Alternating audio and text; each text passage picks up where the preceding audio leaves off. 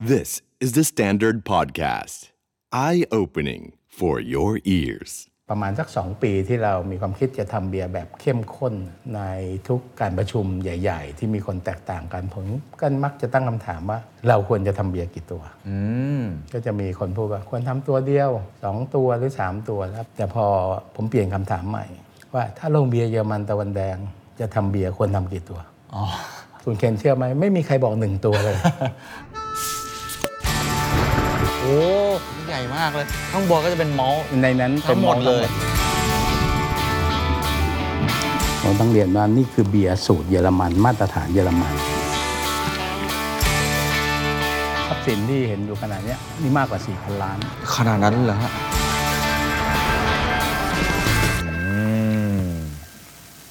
ฟังเสียงสิครับ ตั้งแต่เติบโตมาที่เราเริ่มกินเบียร์เป็นเนาะ เราก็ไม่เคยตั้งคำถามเลยครับว่ามันมีเบียร์กี่ยี่ห้อในประเทศไทย ก็มารู้ในระยะหลังๆนี่แหละครับที่เข้ามาทำงานในวงการสื่อมวลชน ก็เพิ่งรู้ว่าอ๋อเราไม่เหมือนที่อื่นในโลกสักเท่าไหร่แฮะเราเป็นประเทศที่คนกินเบียร์กันเยอะมากเลย แต่ว่ามีผู้เล่นอยู่แค่ประมาณ 2 ราย เท่านั้นเองรายใหญ่ ๆ ส่วนตัวผมผมไม่ได้มีปัญหาอะไรกับ 2 เจ้านั้นเลยนะครับ แต่ผมแค่ตั้งคำถามต่อระบบมากกว่าว่าเออมันเกิดอะไรขึ้น กับการที่มีไม่กี่รายในตลาด นี่คือใบอนุญาตผลิตสุราที่เป็นฉบับประวัติศาสตร์ เพราะว่ามีไม่กี่คนที่ขอแล้วได้ หลังจาก ที่จริงหลังจากนั้นมาผมเป็นรายเดียวที่ขอได้ ยังไม่มีรายที่สองเหรอครับในรายเดียว คือเป็นลายเดียว เพราะฉะนั้นเนี่ยถามว่าการที่มีผู้เล่นรายใหม่เข้ามาในตลาดมันดีหรือเปล่ามันดีแน่นอนอยู่แล้ว แล้วการที่ผู้เล่นรายใหม่รายนั้นเนี่ยเป็นผู้เล่นที่ใหญ่ มันยิ่งดี ฉะนั้นถามว่ามันน่าตื่นเต้นไหม มันน่าสนใจไหม ก็ต้องบอกว่าถ้าดูตามไทม์ไลน์ในประวัติศาสตร์ นี่คือครั้งแรกที่ผู้เล่นนั้นเป็นผู้เล่นรายใหญ่ เป็นผู้เล่นที่มีต้นทุน เป็นผู้เล่นที่มีประสบการณ์สูงในตลาด คือผมกับแอดเนี่ยคุยกันนานแล้วว่าวันหนึ่งเราจะทำเหล้าครับทำเบียร์นะครับมันก็เป็นเรื่องแปลกนะครับ ตั้งแต่ประมาณสักปี 2540 ได้มั้ง คนเจอผมอะไรเงี้ยก็จะถามว่าเฮ้ยทำไมผมไม่ทำเหล้าหรือทำไมผมไม่ทำเบียร์ผมก็เลยสงสัยว่าทำไมหน้าตาผมมันมันเป็นไม่ออกไปในแนวนั้นเลยเพราะฉะนั้นมันก็น่าสนใจมากว่าเบียร์ขั้วที่ 3 ที่นำโดยคุณเสถียรแห่งคาราบาวแดง ที่มีประสบการณ์ทำเรื่องของเครื่องดื่มชูกำลังมาก่อนทำตลาด retail มาก่อน การเข้ามาในตลาดเบียร์ในครั้งนี้ของเขาที่มีประสบการณ์ ตั้งแต่โรงเบียร์เยอรมันตะวันแดง ที่เป็นโรงเบียร์เบียร์สด การที่เข้ามาเป็นเบียร์ลักษณะที่เป็นบรรจุขวดหรือว่ากระป๋อง มันจะมีหน้าตาเป็นอย่างไรครับ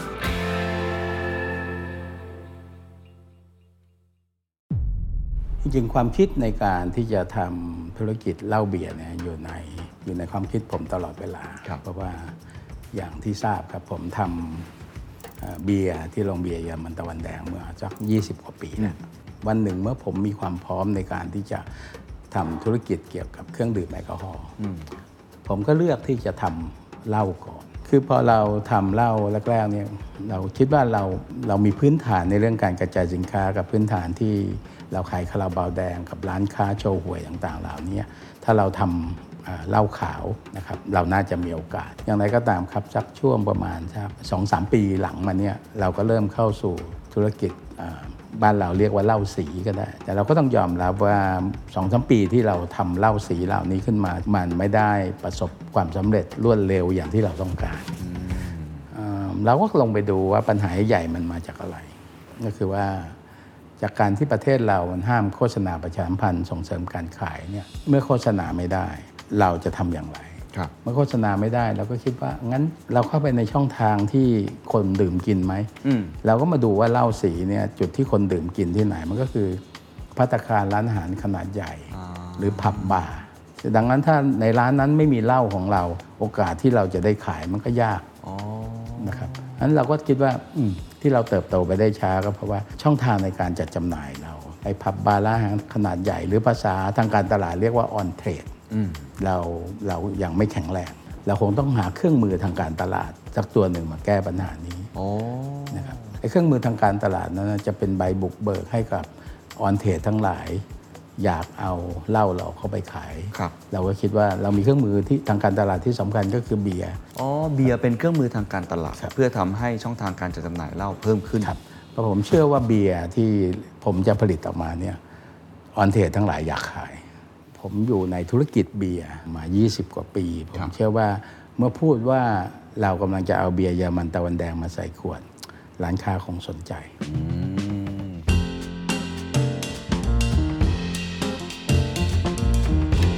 พอจุดเริ่มต้นว่าจะทำและแล้วผมใช้คำว่าต้องทำหลังจากนั้นคุณเสถียรเริ่มต้นยังไงครับ เพราะว่าหลายคนบอกอุ้ยก็ไม่ยากก็มีสูตรเบียร์สดอยู่แล้วที่เยอรมันตะวันแดงกว่า 20 กว่าปี ก็น่าจะทำได้เลย เริ่มต้นยังไงครับ จุดเริ่มต้นเราผมคิดว่าเวลาที่เราจะทำเบียร์โจทย์มันง่าย โจทย์มันง่ายว่าเฮ้ยถ้าเบียร์ที่เราจะทำมาเนี่ยมีรสชาติเหมือนเบียร์ที่ผมขายในโรงเบียร์เยอรมันตะวันแดง 20 กว่าปีเนี่ยมีคนเคยดื่มกินมากหลายล้านคน ถ้าทำเบียร์แบบนั้นออกมาขายเนี่ยเราน่าจะขายได้แน่เพราะว่าสิ่งเหล่านี้เป็นเป็นแรงบันดาลใจ แล้วก็อยู่ในความคิดของผมมาตลอดเวลา ดังนั้นเมื่อเวลาที่เราตัดสินใจจะทำเบียร์ผมคิดว่าโจทย์ชัดเจนว่าต้องทำเบียร์ให้เหมือนเบียร์ที่ผมขายอยู่ในโรงเบียร์เยอรมันตะวันแดงอืมโจทย์ชัดเลยจะชัด แต่การหาคำตอบยากยากเพราะอะไรครับ เนื่องจากว่าเบียร์ที่เราผลิตในโรงเบียร์เยอรมันตะวันแดงเนี่ยมันเป็นเบียร์อ่าภาษาชาวบ้านก็บอกว่าเบียร์สดครับคือเบียร์ที่ผลิตแล้วก็หมักบ่มพอได้อายุก็มามาขายเลยครับ นะครับมันไม่ได้ผ่านกรรมวิธี ไม่ว่าจะเป็นพาสเจอร์ไรซ์หรืออะไรต่างๆคือว่าถ้าเป็นเบียร์ที่จะต้องใส่กระป๋องใส่ขวดเนี่ยกว่าจะขายต้องบรรจุใส่ขวดใส่กระป๋อง แล้วก็ต้องขนไปขายในที่ต่างๆอะไรต่างๆ มันต้องผ่านกระบวนการในการยืดอายุถ้าพูดสั้นๆเขาก็ต้องทำพาสเจอร์ไรซ์ครับ ทีนี้เมื่อเราผ่านพาสเจอร์ไรซ์ไปแล้วเนี่ยทำอย่างไรยังจะคงรสชาติ ให้เหมือนเบียร์สด โจทย์ก็คือทำยังไงให้กินที่ไหนก็ได้เนี่ยยังเหมือนกินที่โรงเบียร์เยอรมันตะวันแดงครับฟังดูเหมือนโจทย์ง่ายง่ามายกเลย แต่ยากมากใช่ไหมยากมาก ผมก็เลยต้องเดินทางไปเยอรมัน โอ้คุยกันปุ๊บเขาก็บอกว่า ถ้าจะทำให้ได้มาตรฐานอย่างที่เราต้องการนั้นนะมันคงต้องไปทำร่วมกับสถาบันวิจัยและพัฒนาเบียร์ขนาดนั้นเลยเหรอฮะ ครับเพราะว่าเขาจะต้องมีเครื่องมือเครื่องไม้อะไรต่างๆ ในการวัดค่าพารามิเตอร์ต่างๆเพื่อที่จะคงเบียร์ที่ได้มาตรฐานอย่างที่เราต้องการเอาไว้ให้ได้ ก็เลยไปทำงาน โดยจ้างสถาบันวิจัยแห่งนี้ชื่อ VLB อยู่ที่เบอร์ลินทำงานร่วมกับสถาบันนี้ครับแล้วก็พัฒนาขึ้นมาเรื่อยๆ จนกระทั่งเมื่อหลังสุดเมื่อเดือนพฤษภาคมที่ผ่านมา ผมได้ได้ไปลองชิมในเรื่องอาจจะเรียกว่าไฟแนลลาวแล้วนะครับก็ถือว่าได้รสชาติอย่างที่เราต้องการ ถือว่าเป็นไปตามที่คิดแล้วครับอันนี้คืออยู่ได้ยาวๆแล้วครับ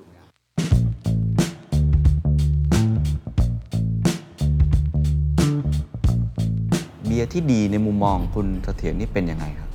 เวลาที่ผมดื่มไวน์เนี่ยก็จะมีคนมาถามหรือลูกน้องมักจะมาถามว่าไวน์เนี่ยดื่มยังไงถึงจะรู้ว่าอันไหนอร่อย ผมก็มักจะตอบว่า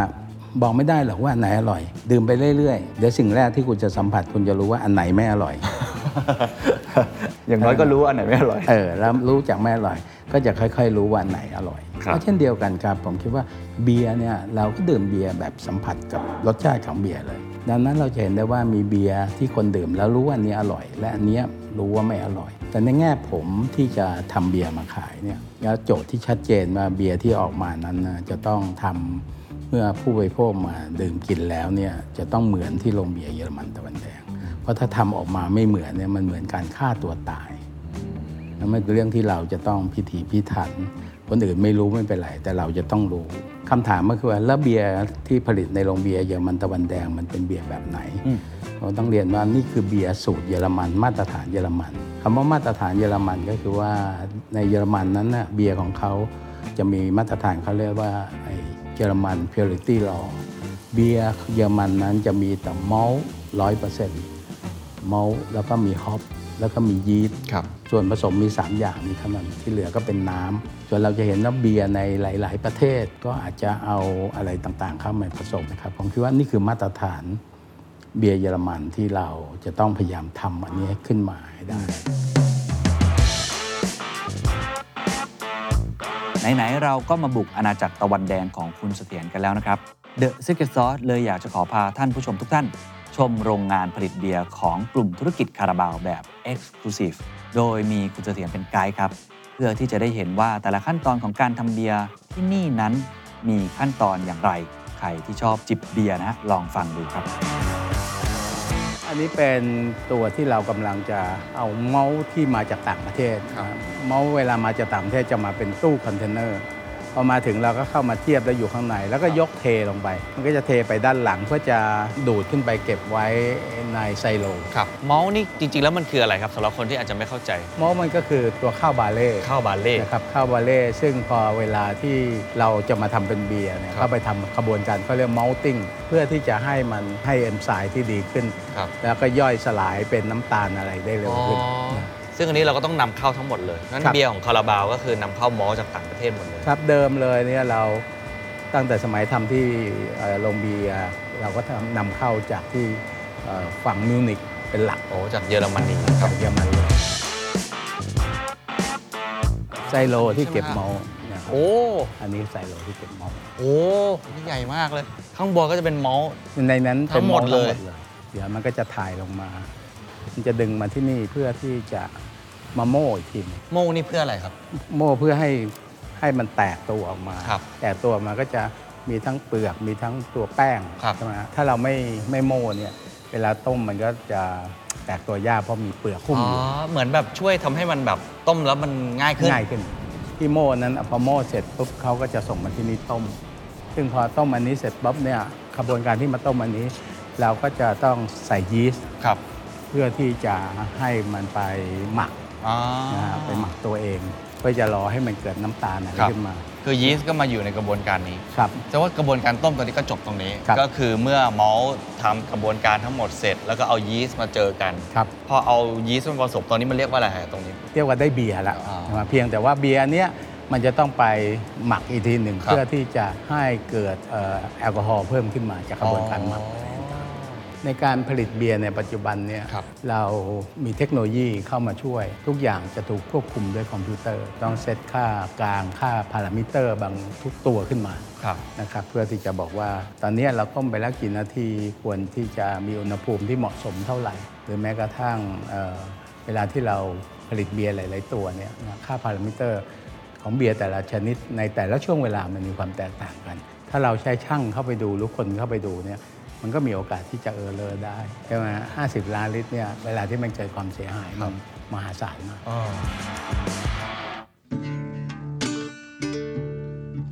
กว่าจะได้เบียร์กระป๋องหนึ่งนี่มันยากเหมือนกันนะ โอ้โห นี่ใหญ่มากครับ ครับคือพอเราเอาได้น้ำเบียร์จากการต้มครับ มาแล้วเนี่ยเราก็จะมาทำให้ ให้น้ำเบียร์นั้นเย็นลง ครับ ขณะเดียวกันเราต้องมีการเตรียมยีสต์ครับ แล้วก็เลี้ยงยีสต์ให้มันขยายตัวเร็วครัขึ้บนเพื่อที่จะเอายีสต์ลงไปผสมกับอ๋อ กับน้ำเบียร์ครับ นะครับแล้วก็จะเดินไปสู่กระบวนการไปหมักต่ออันนี้อันนี้ยังไม่ถึงกับหมัก อันนี้แค่ผสม ครับเอาครับยีสต์มาเอผสมยีต์ครับแล้วก็ยีสต์นี่ก็จะเป็นหัวใจในการที่จะทำให้เบียร์ต่างออกมารสชาติที่ดี ละเอียดมาก ครับหลังจากนั้นเราก็จะต้องไป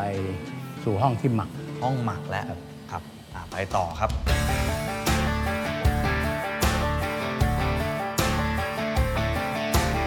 ถังที่เราเห็นอยู่เนี่ยก็อันนี้ถังประมาณ 6 0 0 0 0 0ลิตร แล้วก็ถังอันนั้น 3 0 0 0 0 0ลิตรนะสองขนาด ถ้าเราบ่มได้อายุแล้วก็จะส่งผ่านท่ออันเนี้ยเข้าไปเพื่อที่จะไปเอากากยีสต์กรองออกไปกรองเสร็จก็ส่งมาตามท่อนี้ครับ แล้วเราก็จะเนี่ยนี่ในนี้ก็จะมาเก็บไว้สำหรับรอบรรจุ แสดงว่าอันนี้จริง ๆ คือเป็นอันนี้แท็บเบียร์แล้ว ครับเบีจยร์ริงแถบๆก็กิสานได้มารถเลย เปิดทานได้เลย พร้อมที่จะส่งไปบรรจุที่อาคารฝั่งนู้นอีกที ครับ อันนี้คือเบียร์ที่พร้อมที่สุดแล้ว หลังครับ จากเราผ่านหลายกระบวนการมาหมักบ่มมา ที่เราเห็นเป็น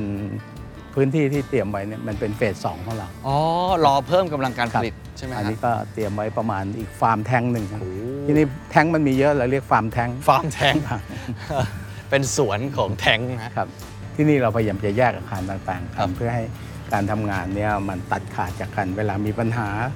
หรืออะไรต่างๆ มันจะได้ไม่เชื่อมร้อยกัน เพราะว่าเกิดความเสียหายต่างๆ ถ้ามันเชื่อมร้อยกันนี่มันเสียหายมหาศาลนะ ครับครับเราก็แยกเป็นสัดเป็นส่วนครับเห็นทรัพย์สินที่เห็นอยู่ขนาดเนี้ยนี่มากกว่า 4,000 ล้านโอ้โหนี่เป็นการลงทุนที่ใหญ่ที่สุดครับของคุณเสถียรเลยในนะแง่ฮะ ของโรงงานอันครันี้บใหญ่ที่สุดครับ คือระหว่างพูดไปผมก็น้ำลายไหลผมดูไอ้นี่อยู่เสียดายไม่มีเบียร์ให้กิน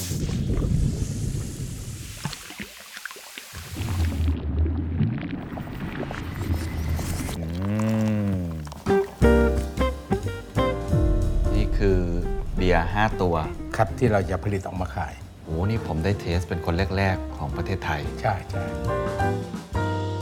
ได้ taste ก่อนผู้บริหารผมหลายคน ขออนุญาตนะครับท่านผู้บริหารครับอันนี้จะเป็นครั้งแรกนะครับ ที่เมืองไทยที่มีคน launch เบียร์ออกมาทีหนึ่งพร้อมกัน 5 ตัว ครับ ส่วนใหญ่ก็ออกทีละตัว ครับ อันนี้ก็เป็นเรื่องที่ผมนำมาพูดคุยในบริษัทว่าในระยะเวลาประมาณสัก 2 ปีที่เรามีความคิดจะทำเบียร์แบบเข้มข้นในทุกการประชุมใหญ่ ๆ ที่มีคนแตกต่างกันผมก็มักจะตั้งคำถามว่า เราควรจะทำเบียร์กี่ตัวอืมก็จะมีคนพูดว่าควรทำตัวเดียว 2 ตัวหรือ 3 ตัว แล้วพอถามเหตุผลคนที่แบบจะบอกว่าทำตัวเดียวก็จะพูดว่าเอ้ยถ้าเราทำตัวเดียวก่อนสิถ้าทำมาหลายตัวเราจะประสบความสำเร็จยังไงตัวที่ 1 เสร็จแล้วค่อยทำตัวที่ 2 ที่ 3 คนที่พูด 2 ตัวก็มีเหตุผลเหมือนกัน ครับ แต่พอเราให้ยกมือตัวเดียวชนะทุกทีชนะขาดเลย แต่พอผมเปลี่ยนคำถามใหม่ ว่าถ้าโรงเบียร์เยอรมันตะวันแดง จะทำเบียร์ควรทำกี่ตัว อ๋อ คุณเคนเชื่อไหมไม่มีใครบอกหนึ่งตัวเลย อันนี้มันสอนเราสอนเราว่า เวลาที่เราตั้งคำถามเนี่ยมันเป็นเรื่องของ logic เป็นเรื่องของหลักเหตุและผลงั้นทุกคนก็จะคิดเหมือนกันหมดว่าทำตัวเดียวให้สำเร็จ แต่พอเราเริ่มจากโรงเบียร์นั่นก็แปลว่าเราเริ่มจากความเป็นจริง โอ้ เรื่องแค่เนี้ยมันก็จะสอนเราว่า ทุกครับอย่างถ้าเราเริ่มจากความเป็นจริงคำตอบจะเป็นอีกแบบ โอ้โห แต่ถ้าเราเริ่มจากลอจิกอ่าทุกคำตอบจะเหมือนกันเพราะมันเป็นใช้หลักคิดเดียวกัน โอ้ ทีนี้สิ่งที่ต้องถามต่อ แล้วผมคิดว่าเป็นคำถามสำคัญที่คนอยากรู้ที่สุดครับตกลงใช้ชื่อว่าอะไรครับ เบียร์คุณเสถียรเลยฮะชื่อเสถียรเลยไหมฮะ คงไม่เป็นเบียร์ชื่อผมครับ เพราะว่าน่าจะขายยาก แน่ๆนะครับผมคิดว่าเราต้องมาดูโครงสร้างของตลาดเบียร์ในบ้านเรา ตลาดเบียร์ในบ้านเราเนี่ยกว่า 80%เป็นตลาดเบียร์ mass ครับซึ่งมีผู้เล่นอยู่ 2 รายอืมนั้นเมื่อมันเป็นมีส่วนแบ่งสัก 80 กว่าเปอร์เซ็นต์เนี่ยคิดเป็นเม็ดเงิน ก็ใกล้ๆ2แสนล้านนะสิ่งที่ผมอ่าคิดว่าเราจะทำก็คือว่าเราจะต้องมาเล่นนะหรือขายในตลาดนี้ เพื่อยังชิงส่วนแบ่งของตลาดที่ใกล้ๆ2แสนล้าน ครับ โดยยอมที่จะนำเบียร์ที่มีคุณภาพดีๆ ของเราเนี่ยมาขายในราคาที่ถูกลง ถึงแม้ว่ากำไรต่อหน่วยมันจะเล็กลงหรือน้อยลงมาก แต่ก็มุ่งหวังว่าด้วยคุณภาพของเบียร์เรา จะทำให้ผู้บริโภคได้รับการตอบรับ แล้วก็เอ่อดื่มกินของเรามากๆจำนวนหน่วยที่ขายมากคูณด้วยเอ่อเปอร์เซ็นต์กำไรที่น้อยมันก็อาจจะมาทดแทนได้ครับ ขณะเดียวกันคำถามก็คือว่าแล้วเราจะใช้เบียร์ยี่ห้ออะไรครับผมคิดว่าผมมีแบรนด์ตะวันแดง แล้วก็มีแบรนด์คาราบาว ในตลาดที่แมสขนาดเนี้ยผมคิดว่าแบรนด์คาราบาวเอ่อเป็นแบรนด์ที่ชาวบ้านเห็นและรู้จักมากนะครับก็ตัดสินใจว่าจะใช้เอ่อตลาดแมสตัวเนี้ยใช้แบรนด์คาราบาว อ๋อ สรุปตลาดแมสที่มีตลาด Market Share กว่า 80%จะใช้ชื่อว่า คาราบาวครับโอ้นี่ก็คือเป็น 3 สัตว์ลุยอยู่ในป่าเดียวกันนะฮะผมใช้โอกาสนี้ ให้คุณเสถียรเล่าแต่ละตัวได้ไหมครับ ว่ามันเป็นอย่างไรเอาเริ่มจากตัวนี้ก่อนดีไหมครับ อันนี้เป็นลาเกอร์ครับนะครับซึ่งเป็นสไตล์ที่เราทำที่โรงเบียร์เยอรมันตะวันแดง เป็นเบียร์ที่ถือว่า mass ที่สุดในประเทศไทย แต่สิ่งที่เราแตกต่างจากคนอื่นก็คือว่าเราใช้มอลต์ร้อยเปอร์เซ็นต์ นะครับไม่ได้ผสมข้าวไม่ได้ผสมน้ำตาล เพื่อที่จะทำให้มันคงรสชาติเหมือนเบียร์ที่โรงเบียร์เยอรมันตะวันแดงตามกฎหมายเขาไม่ให้ผมกินโชว์ครับโอเควางไปก่อนชมเฉยได้แค่ชม ตัวข้างๆนี่ครับสีดำๆที่ข้างๆนี้เป็น Dunkel นะครับเป็นเบียร์สไตล์เดียวกับที่ขายอยู่ที่โรงเบียร์เยอรมันตะวันแดงครับเพียงแต่ว่าอันเนี้ยเราจะปรับให้มีความทานง่ายขึ้นและครับก็ทานได้เยอะ เราอยากจะนำเสนอสิ่งที่มันแตกต่างจาก เบียร์ที่อยู่ในตลาดครับเบียร์ตลาด mass เนี่ยมีแต่ลักเกอร์อย่างเดียวำคือถ้าตัวเนี้ยมันจะเป็นตัวที่คนไทยคุ้นเคย แต่ตัวนี้คนไทยอาจจะไม่ได้คุ้นเคยมากเพราะในครับตลาด mass เรายังไม่ค่อยเห็นครับแทบจะไม่มีเลย ไม่มีเลย แต่ว่าถ้าในโรงเบียร์เยอรมันตะวันแดงเราก็จะคุ้นเคยแล้วก็ครับจะเคยได้ชิม แล้วก็ปรับสูตรนิดนึงนิดนึง ให้มันเข้าถึงได้ง่ายขึ้นครับอ่านี่คือ 2 ตัวที่เป็นคาราบาวใช่ครับใช่ไหมฮะแต่เข้าใจว่านี่แค่ตลาด mass ถูกไหมฮะครับตลาดที่บนขึ้นเราจะใช้ แบรนด์ที่เรามีก็คือแบรนด์ตะวันแดงอ๋อนะครับอันนี้อาจจะเรียกว่าเป็น original ที่เราทำอยู่ที่โรงเบียร์ครับเยอรมันตะวันแดงก็คือว่า ใครที่ไปที่โรงเบียร์เยอรมันตะวันแดงถ้าไม่ดื่มลาเกอร์ ก็จะมาดื่ม Weizen อ่านะฮะ Weizen ซึ่งในยุโรปหรือฝรั่งอาจจะเรียกว่า wheat beer ครับนะครับก็คือมีมอลต์ที่เป็นทำจากสาลีจำนวนหนึ่ง เพื่อจะทำให้รสชาติมันดูนุ่มนวลขึ้น อ๋อ สิ่งที่แตกต่างจากฝั่งนี้ก็คือมันจะมีข้าวสาลีอ่าผสมอยู่ด้วยผสมเข้ามา แต่เป็นมอลต์เหมือนกัน สีก็จะเข้มกว่า ใช่ครับ โดยกรรมวิธีในการผลิตเบียร์พวกวีดเบียร์เนี่ยยีสต์มันจะลอยตัว พวกลาเกอร์เนี่ยยีสต์จะจมอ๋อนะครับนั้นทำให้ความใสและเอ่อขุ่นแตกต่างอ๋อเข้าใจแล้วอะอีกตัวหนึ่งอันนี้สีแบบเหมือนสีกุหลาบเลย อันนี้คือโรเซ่จริงๆก็คือแปลว่าเอ่อกุหลาบเหมือนกุหกัลานบครับแต่ในความเป็นจริงแล้วก็คือว่าเวลาที่ผลิตเนี่ย เขาจะผสมไอ้น้ำผลไม้ราสเบอร์รี่ลงไป อ๋อ นี่คือผสมเลยผสมผสมเลยผสม ตัวสุดท้ายเนี่ยครับ อันนี้เป็นอ่า IPA IPA India Pale Ale ครับตัว India Pale นี่ก็ถ้าเราดมเนี่ยบุคลิกของเบียร์จะแตกต่างกันก็คือว่าจะหอมกลิ่น hop มากขึ้นครับผมเคยคุยกับคนที่เป็นคอพวก craft beer เขาก็จะเหมือนกับชื่นชอบครับ IPA กัน IPA ทำให้ผู้ผลิตเบียร์มีสามารถมีลูกเล่นอืมนะครับผลิตให้ดีกรีมันเพิ่มขึ้นใส่ hop มากขึ้นหรือไม่บางทีเขาก็เอาผลไม้บางอย่างครับเข้ามาผสมด้วยอ๋อก็เรียกว่าเป็นเหมือนเบียร์ครีเอทีฟครับนะใส่ความคิดสร้างสรรค์ลงไป นี่คือ 5 ตัวทั้งหมดที่จะร้อนสู่ตลาดครับครับร้อนพร้อมกันเลย พร้อมกันเลยทีเดียวอะเข้าใจว่ากลยุทธ์ของทั้ง2 segment นี้ไม่เหมือนกันแน่นอนครับเพราะว่ามันค่อนข้างแตกต่าง ทั้งกลยุทธ์ด้านราคากลยุทธ์การตลาด กลยุทธ์การจัดจำหน่าย เพราะว่าอันบนนี่ต้อง educate ตลาด แม้ว่าคนไทยจะเริ่มคุ้นเคยกับเบียร์ประเภทใหม่ ๆ ไม่ว่าจะเป็นไวเซนนะครับแล้วก็จะเป็นตัวที่เป็น IPA เนี่ยพวกนี้เนี่ยโรเซ่เองเนี่ยแต่ก็ต้องยอมรับว่าก็ยังอยู่ในกลุ่มที่ค่อนข้างเฉพาะนะฮะส่วนตลาดที่เป็นอีโคโนมีเลยเนี่ยก็ต้องยอมรับว่าโอ้โหเป็นตลาดที่มีผู้เล่นรายใหญ่ แข่งขันกันเรื่องราคาอย่างที่บอกกลยุทธ์เป็นยังไงทั้งสองเซกเมนต์ผมคิดว่า มันมีความแตกต่างตรงนี้ครับว่าเราจะลงไปแข่งขันในตลาดแมสเรื่องสำคัญก็คือว่าเราจะต้องกระจายสินค้าลงไปสู่ร้านค้าครับที่ทุกหมู่บ้านทุกตำบลครับในเวลาอันรวดเร็ว เพราะว่าธรรมชาติของเบียร์เนี่ยหลัง 3 เดือนแล้วรสชาติเปลี่ยนละ ถ้าหลัง 6 เดือนเนี่ยมันก็ยิ่งไปใหญ่โอ้นะครับดังนั้นเป็นเรื่องที่เราจะต้องทำให้การกระจายสินค้าเราไปทั่วถึง จากการที่ผมทำ คาราบาวมา 20 ปี ผมมีร้านค้าปลีกที่รถแคชแวนของเรา ไปเยี่ยมเยือนเป็นประจำอ่าสัปดาห์ละครั้งสองสัปดาห์ครั้งเนี่ยประมาณสักเกือบ1นึ่งแสนล้านค้า อันนี้เป็นจุดที่เราเชื่อว่าเราจะสามารถกระจายสินค้าที่ออกจากโรงงานไปถึงร้านค้าได้ภายในเอ่อ7วัน10วัน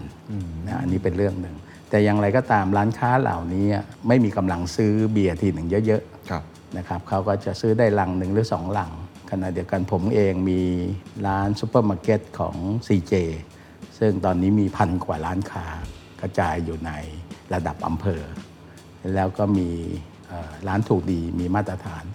อีกประมาณ 5,000ร้านค้าที่ครับกระจายอยู่อีก 62 จังหวัดทั่วประเทศ และร้านถูกดีนี้จะอยู่ในระดับตำบลและหมู่บ้านครับเมื่อเรามีเบียร์ออกมา เราก็จะอาศัยโครงข่ายของเราอันเนี้ยในการช่วยกระจายสินค้า นั่นก็แปลว่าถ้าร้านค้าบอกว่าของเขาหมด ก็สามารถมาซื้อได้ที่ร้าน CJ หรือร้านถูกดีได้ นี่เป็นกลยุทธ์สำคัญในการทำตลาดแมสของเรา ครับ ส่วนเอ่อตลาดเอ่อเบียร์เอ่อตะวันแดงของเรา ผมคิดว่า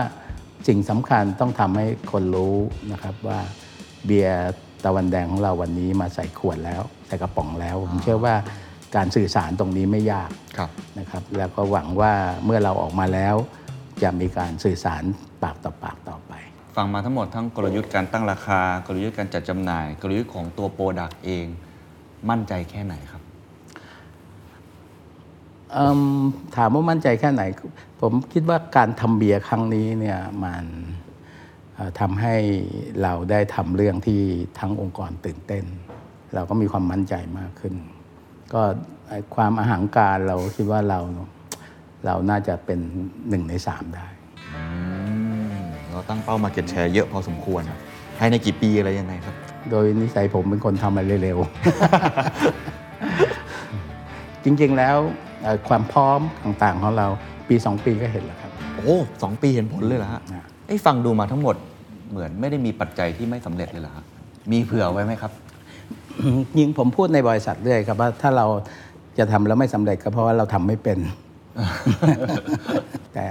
ต้องเรียนอย่างนี้ครับว่าการทำเบียร์ครั้งนี้มันเป็นเรื่องที่เราทั้งองค์กรให้ความใส่ใจ ผมคิดว่ามันผ่านช่วงเวลาอย่างนี้มา 10 กว่า 20 ปี จนกระทั่งในปัจจุบันในองค์กรสิ่งที่เราพูดกันตลอดเลยคือว่า ไม่มีเรื่องอะไรหรือปัญหาอะไรที่แก้ไม่ได้ ถ้ามันยังแก้ไม่ได้ก็คือแก้ไม่ถูก ดังนั้นวันนี้ที่จะมาทำเบียร์ในตลาดที่มันใหญ่มาก ในบริษัทตื่นเต้น ตื่นเต้นที่จะรอวันที่เราจะร้อนสินค้ามา ทุกคนตื่นเต้นที่จะมีส่วนร่วมกับประวัติศาสตร์ขององค์กรเราครับมีส่วนร่วมกับความสำเร็จ ผมคิดว่าเอ่อไม่มีกระแสความหวาดกลัวในบริษัทผมครับแล้วโดยส่วนตัวผมก็เรื่องกลัวกับผมมันห่างไปนานแล้วครับเอ่อการได้เดินเยี่ยมชมโรงงานในวันนี้เนี่ยก็เป็นประสบการณ์ที่ ที่น่าสนใจครับว่าคนคนหนึ่งเนี่ยพยายามที่จะสร้างแหล่งการผลิตเครื่องดื่มเบียร์ด้วยเทคโนโลยีที่เขามองว่ามันมันเหมาะสมกับยุคนี้มากที่สุด แล้วก็กล้าที่จะลงทุน คือแต่ละที่ที่ผมเคยไปมาเนี่ยมันจะสะท้อน character ของของเจ้าของเบียร์หรือว่าเจ้าของแบรนด์แบรนด์นั้นนะครับ แล้วผมคิดว่าก็ที่นี่ก็เป็นแบบนั้นเหมือนกัน ตัวตนคุณเสถียรเป็นยังไง ที่นี่ก็สะท้อน สิ่งที่คุณเสถียรเป็นค่อนข้างมาก ปีนี้คุณเสถียรใกล้เอ่อเท่าไหร่เจ็ดปีหน้าจะเจ็ดสิบจะเจ็ดสิบแล้ว อายุเป็นอุปสรรคไหมครับ หรือว่าองค์กรที่ใหญ่ขึ้นมีอะไรให้ทำหลายอย่าง แต่คุณเสถียรยังลงรายละเอียด ตรวจแล้วตรวจอีกเนี่ยมันเป็นอุปสรรคไหมครับ หรือว่าจริงๆแล้วเรากระจายงานยังไง จริงๆ อายุไม่ได้ไม่ได้จะบอกว่าอายุมันไม่เป็นอุปสรรคก็ไม่เชิงนะครับ แต่ว่าอย่างไรก็ตามผมไม่ได้คิดเรื่องอายุ ผมคิดว่ามันเป็นเรื่องของวิธีการทำงานมากกว่า ขณะเดียวกัน ผมก็ต้องยอมรับว่าอืมผมมีอายุมากขึ้นเรื่อยๆครับดังนั้นการที่เอ่อเราจะบริหารธุรกิจที่มันใหญ่โตขึ้นเรื่อย ๆ ไปตลอดมันเป็นไปไม่ได้อืมนั้นภารกิจที่สำคัญของผมก็คือว่าสิ่งที่ผมมีประสบการณ์ ผมก็จะนำมาใช้ในการที่จะกำหนดเป้าหมายทางธุรกิจกำหนดกลยุทธ์ให้กับองค์กรในการขับเคลื่อนไปสู่เป้าหมาย สิ่งที่ผมทำตลอดมาก็คือ การสร้างให้องค์กรมีความเข้มแข็งในการที่จะขับเคลื่อนไปสู่เป้าหมาย ก็คือการสร้างคน และนอกเหนือจากการสร้างคนก็ต้องสร้างวัฒนธรรมขององค์กร เพราะว่าวัฒนธรรมขององค์กรในเรื่องรู้แจ้งทำจริง ถูกต้องแม่นยำปรับเปลี่ยนเรียนรู้ยืดหยุ่นพลิกแพลงเหล่านี้มันต้องผลักดันจนกระทั่งอยู่ในวิถีของคนทำงาน เมื่อเราทำไปเรื่อยๆออมันก็ได้ อยู่ในวิถีหรือวิธีคิดของคนครับผมคิดนี่เป็นหน้าที่ที่สำคัญหลังจากที่ผมมุ่งมั่นที่จะทำธุรกิจ เพื่อหวังว่าจะสร้างให้องค์กรนี้เติบโตไปอย่างยั่งยืนและส่งต่อให้คนรุ่นหลังไปได้ จะขยับออกมาห่างอีกก้าวหนึ่งอย่างไรสองก้าวอย่างไรอืมในเวลาที่เหมาะสมอืมการลุกเนี่ยไม่สำคัญเท่ากับการถอย การลุกเนี่ยเราเป็นคนวางแผน แต่การถอยนั้นนะเราไม่สามารถจะกำหนดสถานการณ์ได้โดยรอบ เราไม่รู้ว่าศัตรูเขาจะตีโต้เรากลับมาอย่างไรก็เหมือนกันครับว่าวันนี้การจะถอยออกจากธุรกิจ แล้วเพื่อจะให้ธุรกิจอย่างยั่งยืนมันเป็นแผนถอยที่ยากและก็ต้องใช้เวลา แต่แน่นอนครับ ถ้าคุณไม่คิดแผนถอยเลย คุณจะไม่มีโอกาสได้ถอยอีกและการถอยก็จะเสียหาย ตอนนี้ก็คือมีแผนถอยเรียบร้อยแล้วอยู่ในกระบวนการแล้วใช่ไหมครับครับ ปีหน้าผม 70แล้วก็คิดว่าจะทำงานน้อยลง จริงๆทำงานน้อยลงก็คือเอ่ออยากจะใช้เวลาไปคิดว่าองค์กรยังมีเรื่องอะไรที่เราที่เราอย่างปล่อยปละละเลยมา เพราะว่าเมื่อไหร่ก็ตามที่คุณเดินไปข้างหน้า คุณก็มุ่งมั่นจะเดินไปอย่างรวดเร็วครับคุณก็อาจจะไม่ได้ดูรายละเอียดในข้างทางตอนนี้ผมคิดว่าเมื่อ ผมมีคนผลักดันให้องค์กรมันเดินไปได้ มีคนรับผิดชอบเดินไปได้ ผมก็น่าจะถอยมาแล้วเดินช้าลงเพื่อจะมีโอกาสดูสิ่งที่อยู่รายรอบข้างทางนั้นว่ามีอะไรตกหล่น มีอะไรที่ต้องปรับปรุงและแก้ไข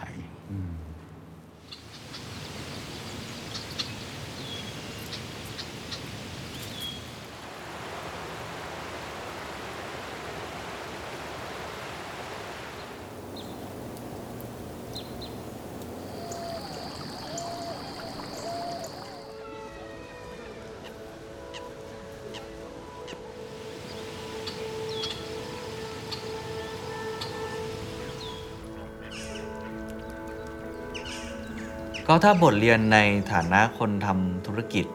แล้วก็บทเรียนในฐานะผู้นำคนหนึ่ง ผมคิดว่าสิ่งที่ที่น่าสนใจของคุณเสถียรในวันนี้นะครับในวัยนี้ ก็คือเขาเริ่มที่จะ มองแล้วว่าเขาจะถอยยังไงคำว่าถอยนี่ไม่ได้หมายความว่าเขาจะหยุดทำธุรกิจนะครับ แต่ว่าเขาเริ่มมององค์กรแบบยั่งยืนเพิ่มมากขึ้น เพราะว่าตัวเขาก็อายุ มากขึ้นแล้ว เขาเริ่มมองแผนที่จะหาคนมารับช่วงต่อนะครับแล้วก็เริ่มวางบทบาทของตัวเอง ให้ถูกต้องในระยะถัดไป ผมเชื่อว่าคุณเสถียรคงไม่ได้เกษียณแบบที่เราคิดนะครับ แต่ว่าคงจะยังมีบทบาทบางอย่างอยู่ในบริษัทอยู่ เพราะฉะนั้นผมเชื่อว่านี่คือน่าจะเป็นความฝันท้ายๆแล้วครับของคุณเสถียรที่เขาตั้งมั่น ว่าอยากทำให้มันสำเร็จ แล้วก็หลังจากนั้นก็คงจะเห็นบทบาท ของคุณเสถียรที่ที่เปลี่ยนแปลงไป หลายปีมาเนี่ยเมื่อธุรกิจผมขยายตัวมากขึ้น มีผู้คนมาร่วมงานมากขึ้น มีคนหนุ่มสาว ที่เขามีความคาดหวังต่อเรามากขึ้นเนี่ยสิ่งที่เราต้องสอนตัวเราเองก็คือว่าเราต้องเตือนตัวเราเองเรื่อยๆ เพราะว่าไม่มีใครมาเตือนผมใช่ไหมในตำแหน่งที่ผมอยู่สถานะในบริษัทห รือสถานะในสังคมไม่มีคนมาเตือนเรา ดังนั้นเราก็เลือกที่จะเตือนตัวเราเองสองมันเป็นเรื่องที่การสอนตัวเองก็คือการที่เรากลับมาทบทวนอัตตายิ่งยิ่งแก่ในเมื่อเราก็จะเห็นว่ายิ่งมีอัตตามากขึ้น เพราะว่าเชื่อเรื่องเดิมๆแล้วก็ไม่เรียนรู้เรื่องใหม่แล้วมันก็เป็นการยกระดับจิตใจเรายกแนวคิด มันเหมือนกับบางทีเราไม่ค่อยเข้าใจว่า การที่เป็นผู้นำมันต้องทำให้คนรู้ว่ามาอยู่กับเราแล้วอยู่เย็นเป็นสุขสมัยเราเป็นหนุ่มใครอยู่กับเรา มันร้อนไปหมด เราก็จะเห็นว่าไม่อยากเข้าใกล้หัวหน้าหรือไม่อยากเข้าใกล้คุณเสถียรเพราะว่าเอ่อจะโดนอะไรไม่รู้ใช่ไหมก็แต่ก่อนใจร้อนใจร้อน เวลาที่ทำงานเยอะๆเราก็จะให้เหตุผลว่าต้องใจร้อนนี่เรามีเรื่องอะไรทำเยอะครับใช่ไหมจริงๆแล้วใจร้อนมันเป็นเป็นอัตตาของเราเอง เราก็เป็นความหลงไปกับอำนาจของเรา ครับ วันนี้สิ่งที่รู้สึกว่าผมผมได้มากที่สุดก็น่าจะเป็นเรื่องของ ความเย็น พออยู่ในวัยที่เรากำลังเติบโตก่อร่างสร้างตัวเนี่ยด้วยกระแสของโลกด้วยที่มันหมุนเร็วมากนะครับ บางครั้งก็ทำให้เราอยากจะคว้าโอกาส หรือว่าหมุนไปข้างหน้าอย่างรวดเร็ว แต่ว่าวันนี้คุณเสถียรก็ก็สอนให้รู้ถึงข้อดีของความเย็น แล้วก็สัจธรรมบางอย่างที่อยู่ในธรรมชาติ ที่ไม่ได้อยู่แค่ในตำราหรือว่าหลักธรรมอย่างเดียว มันยังอยู่ในการทำงานด้วย มันยังอยู่ในการเลือกคู่ค้าด้วย มันยังอยู่ในการเติบโตของธุรกิจด้วย มันยังอยู่ในการคุยกับคนด้วย มันยังอยู่ในการประชุมด้วย มันยังอยู่ในการตัดสินใจด้วยผมคิดว่าสิ่งเหล่านี้มีค่ามากนะครับที่ถ้าใครหลายคนเก็บเล็กผสมน้อยจากที่คุณเสถียรเขาเรียนรู้มาแล้วก็มามาแชร์กับพวกเรา ก็ไม่ได้จำเป็นต้องเชื่อเหมือนเขาทั้งหมด อย่างน้อยก็เป็นเหมือนกับหลักคิดหลักคิดหนึ่งที่